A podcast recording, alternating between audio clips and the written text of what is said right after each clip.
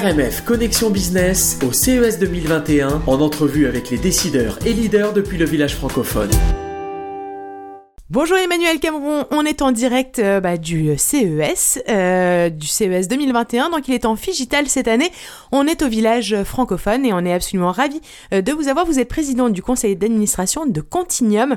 Alors nous allons parler coworking, nous allons parler des nouvelles tendances de coworking notamment et ce que c'est que Continuum. Bonjour Emmanuel.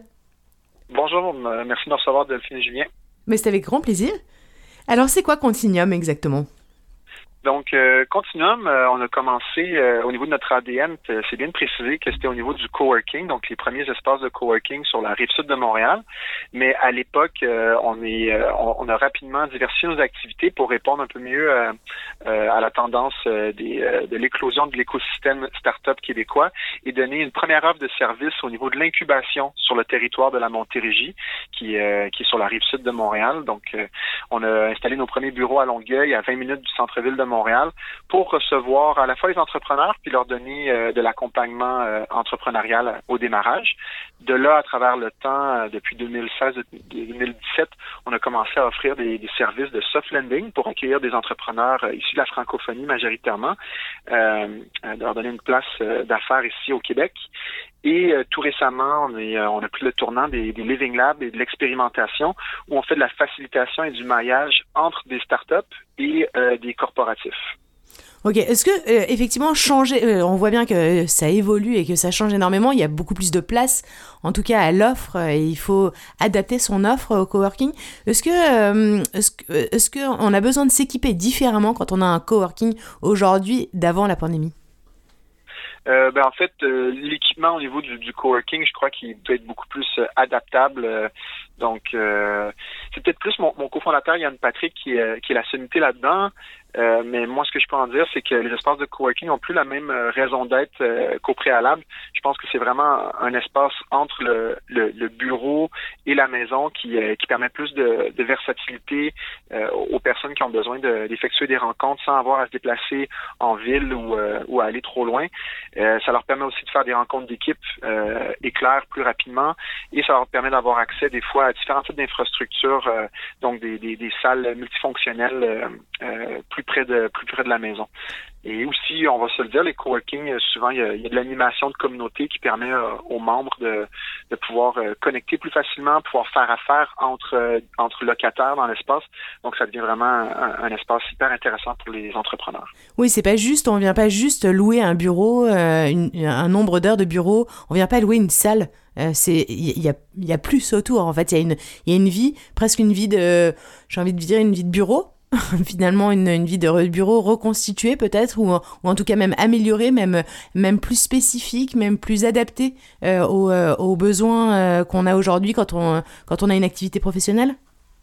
Oui, ben, la redéfinition justement du, du, travail et des espaces de travail, c'est au cœur de, de l'une de nos offres qui est de revoir un peu comment comment réfléchir les espaces rattachés à l'innovation et au travail.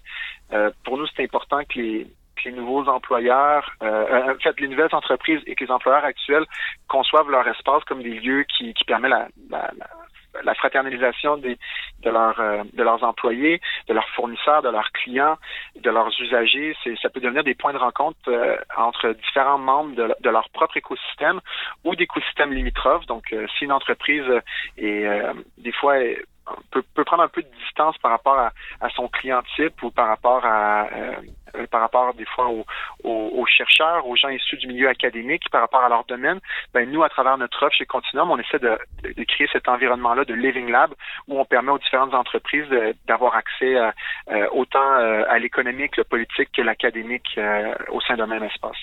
Et puis une fois qu'on a effectivement toutes ces connexions, euh, donc euh, effectivement grâce à votre service, est-ce que euh, est-ce qu'il faut passer à la matérialisation de l'innovation? Du coup, vous avez, il me semble, un, un, Fab Lab, une, vous avez en fait des, des, moyens techniques qui permettent d'aller bah, faire voir le jour de cette innovation?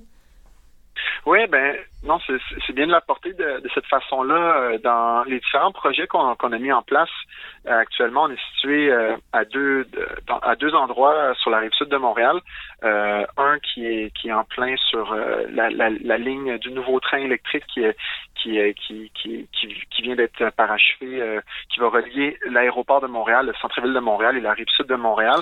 Donc, notre objectif, c'est dans les différents espaces où on se situe d'avoir aussi des, des, composantes de type Fab Lab où on permet aux entrepreneurs d'être euh, euh, de pouvoir faire de l'impression 3D, du prototypage rapide, la microélectronique. Donc, à Longueuil, on a accès à un, petit Fab Lab qui, est, qui est assez léger somme toute, mais on a on a accès à une carte de d'ateliers de, de, fabrication assez large sur le territoire. Donc, si on ne l'a pas nous-mêmes dans nos locaux, ben 5 ou 10 minutes euh, d'auto, euh, nos entrepreneurs peuvent, euh, peuvent y accéder à travers notre réseau de partenaires. Ok. La rive sud, justement, aujourd'hui, on peut quand même dire qu'elle a le vent en poupe. Hein. La, pandémie a, aura, en tout cas, euh, j'imagine, un impact important euh, sur la région. On, voit bien que euh, Montréal, en tout cas pendant la, pendant la pandémie, les gens ont, peut-être vu, pour certains, des, des, limites à, habiter à Montréal. Et finalement, ils voient en, en la rive sud une opportunité importante en la Montérégie une, une opportunité importante. Est-ce que, est -ce que vous le voyez euh, au CES, est-ce que vous voyez cette, cette, euh, cette importance de regrouper et de faire euh, fusionner, en tout cas, toutes les bonnes initiatives, ce qui se passe dans toutes les régions, dans toutes les villes, qui, qui, qui, qui, tentent à devenir vraiment des, des noyaux, des, des, des foyers d'innovation en, en, en, faisant collaborer toutes, les, toutes leurs forces, toutes les forces de, de, de chacune des, de, de, ces, de, de ces pôles de compétitivité?